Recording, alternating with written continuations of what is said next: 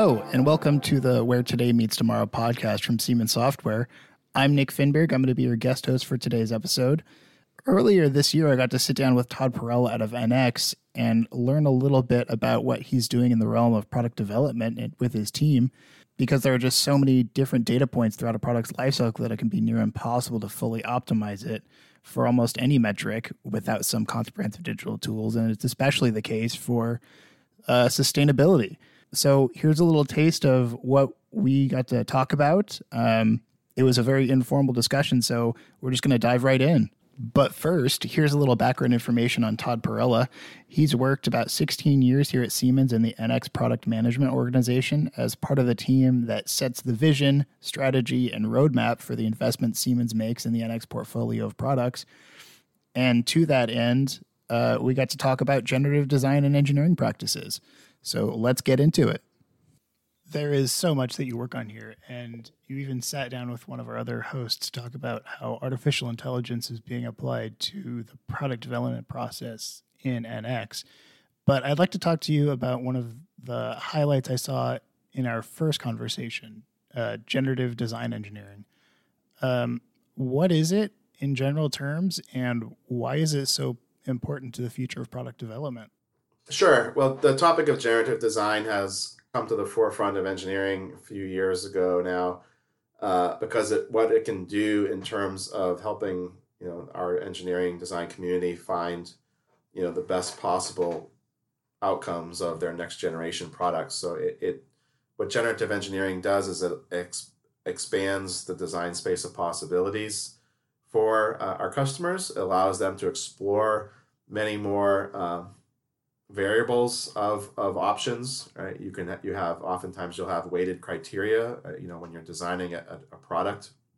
It uh, you have often have many conflicting or, or requirements uh, multidisciplinary requirements that you need to incorporate into that design for you know opt, how you're you know what materials you're going to use what manufacturing method are you going to use uh, what are the system performance requirements? All of those things are so many variables to, to be juggling and so as customers are are looking to um, you know f- find that next iteration of, of a performance improvement uh, or that next innovation in, in in their design you know that they bring to market uh, they're finding that generative engineering and leveraging artificial intelligence you know algorithms can help them in that process. And and really it's about exploring you know hundreds or thousands of iterations versus you know you know single single digits or or, or you know or a dozen iterations uh, that they typically do today.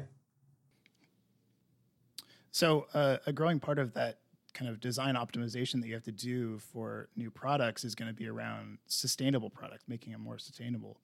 Um, does generative engineering and generative design kind of integrate some of those other requirements uh, into making a, a design space bounds? What kind of Absolutely. Uh, you know, so leveraging generative engineering, you can, you know, the, the value of generative engineering is the ability to easily incorporate non geometric information into, into the equation as well. Uh, so you've got materials, you've got, uh, you've got uh, the manufacturability, you've got things like logistics, you've got all sorts of things that play a key role in, in your uh, developing, you know, green, sustainable products uh, so those key key bits of parametric information can be incorporated in the exploration. Um, and so those are all then added into the weighted criteria for what that best design is. And, and so of course you can then start weighting uh, sustainability into into the process and you know taking that into consideration. So it becomes you know it becomes a key factor that you can explore on.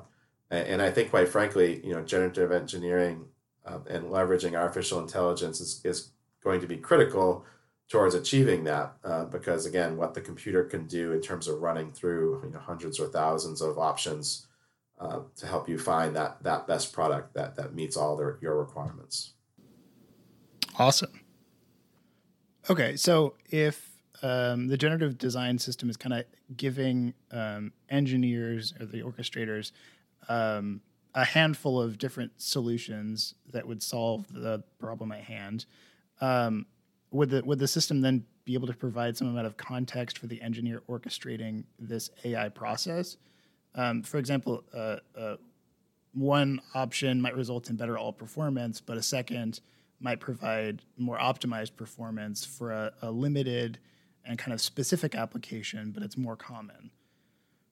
Um, how how do you help them make that decision? Yeah, so that's that's a good question actually. So yeah, because just having more having more results available to you options doesn't always doesn't necessarily make it better or or you know it doesn't make doesn't improve your process, right? It's like uh, having too many options available to you in anything can can actually in some cases complicate things, right?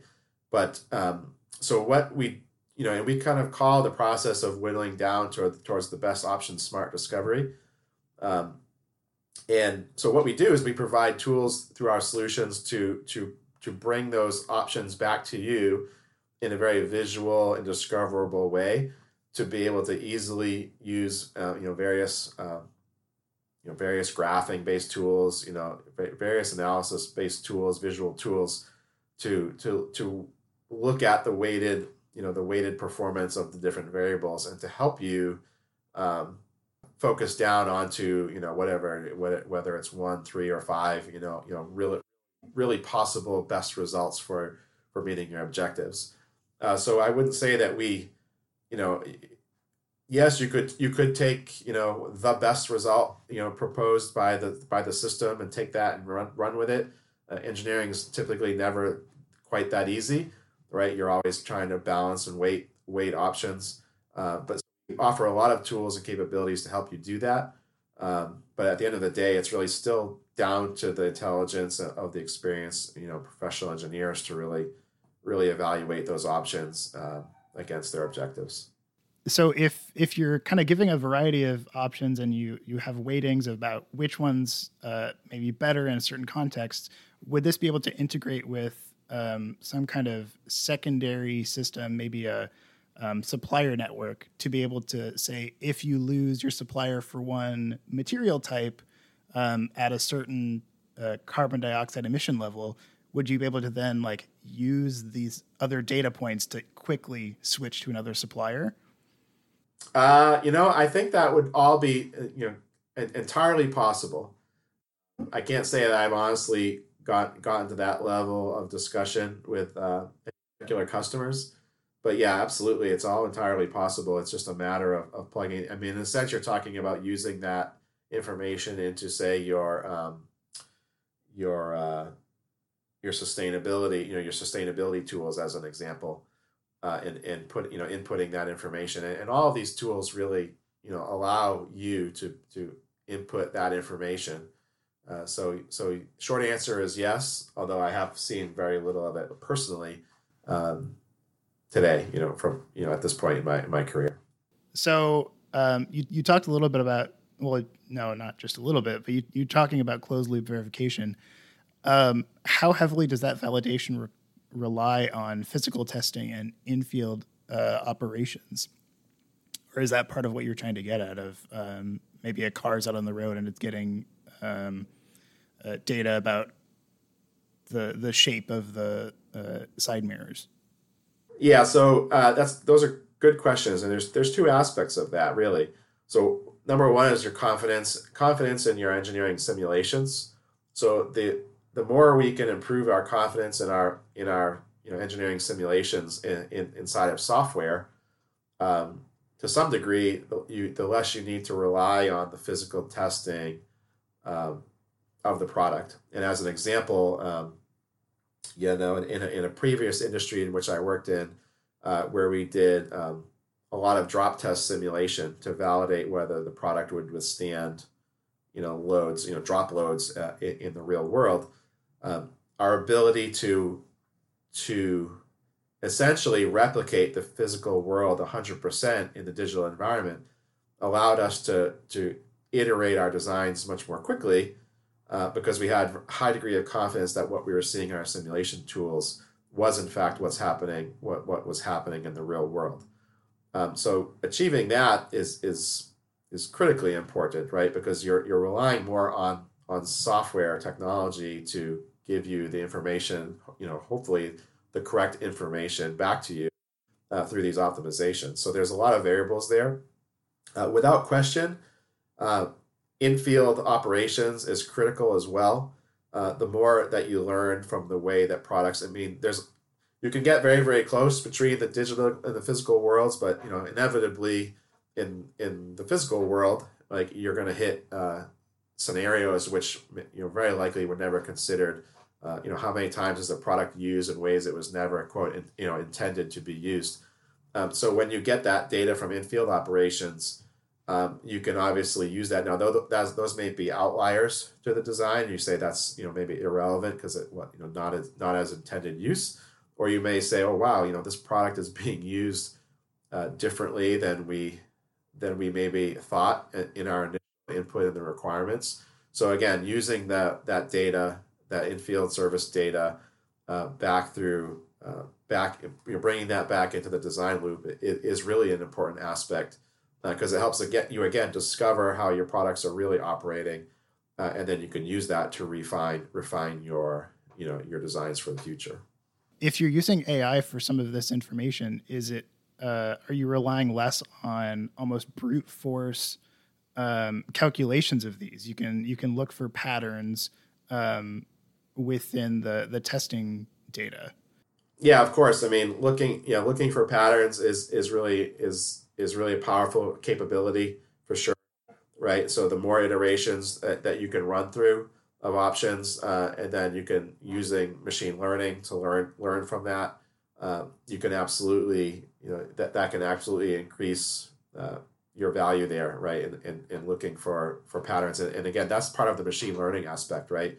Which is looking looking for what the good patterns are uh, in your design uh, to, to be able to then filter out and, and know when, when something is a, is sort of a bad pattern or, or a bad bad aspect of design. Uh, and that's something that we're doing. Maybe we'll talk. We can talk more about a little bit later.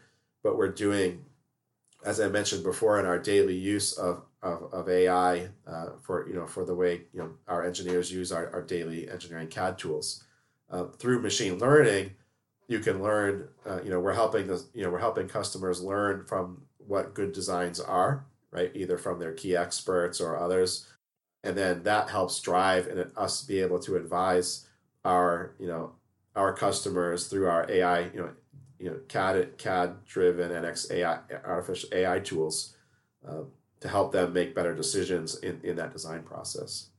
So with generative design um, and generative engineering be being such a, a digital um, part of the design process. It, like everything is coming from um, a digital requ- a digital requirement.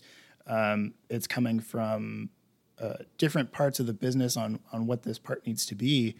How does how well does uh, generative engineering combined with like digital twin technology or um, the model-based systems engineering methodology because those are those are both re- very reliant on the requirements coming out of your design?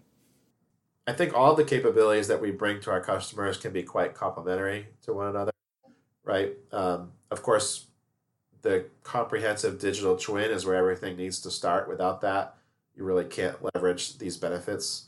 Um, taking a, a systems based approach is uh, a key aspect to generative engineering, where system system requirements drive the design, right? The design that, dri- that drives the design inputs and the design uh, parameters or options, right, for consideration in a generative engineering approach.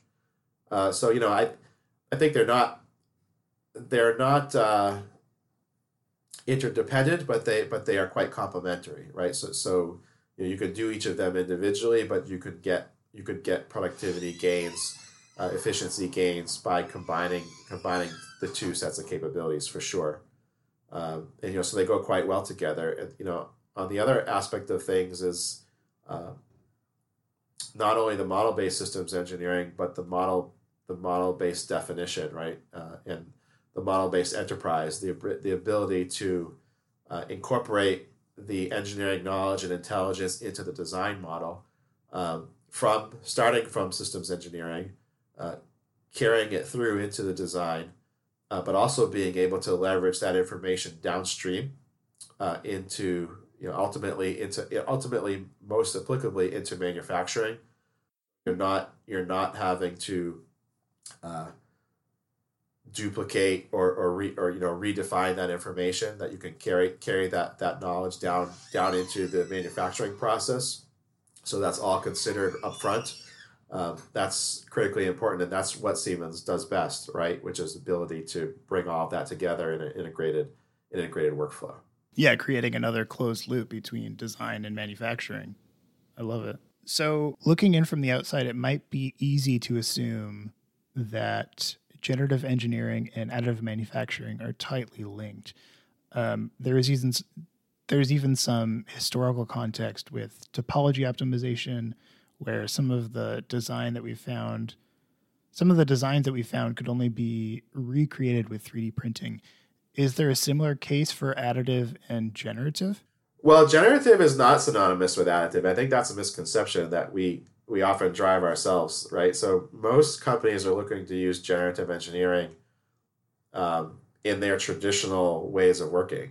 Um, it's quite it's quite possible. There, there's there's there's numerous applications of generative engineering that leverage, you know, that, that at the end the way that the product is going to be manufactured is is an entirely you know traditional way of manufacturing things. Um, that only those two things really only come together when you're when you're when your best way to potentially get the performance improvement you're tr- looking to realize happens to be through the use of additive manufacturing, which which would say that you there's no other, um, you know, feasible way to, to manufacture this product if you want to you know achieve that next level of innovation, you know, or performance. Um, so I, you know, I think there's quite frankly there's a lot of opportunity to improve without you know without additive. Of course, we love additive here at Siemens. Uh, we have an incredible suite, you know, comprehensive suite of capabilities to support an end-to-end design through manufacture. You know, using additive our additive tools and technologies. Um, but I by no means would want to say that generative engineering is synonymous with additive because that's that that's uh, very much not the case. Um, again, just reiterating, you know, the possibilities of what could be there um, by incorporating additive with generative is is enormous. But as you mentioned, Laura, um, you know, much there's all still a lot of challenges in the additive space, and it really comes down to the cert- certification of materials, cert- certification of processes, and that, that's making advancements every day. I mean, that's improving every day. I don't I don't see companies um, down investing uh, in general i don't see customers down investing in additive i think people are still very very bullish on additive you're seeing more and more of it coming coming through in every industry um, but yes of course uh, for the right application uh, and where you have strict certification requirements right it, it it can it can limit where you could apply it even as much as there's possibilities to where you could apply it in different areas uh, the limiting factor would remain that certification process.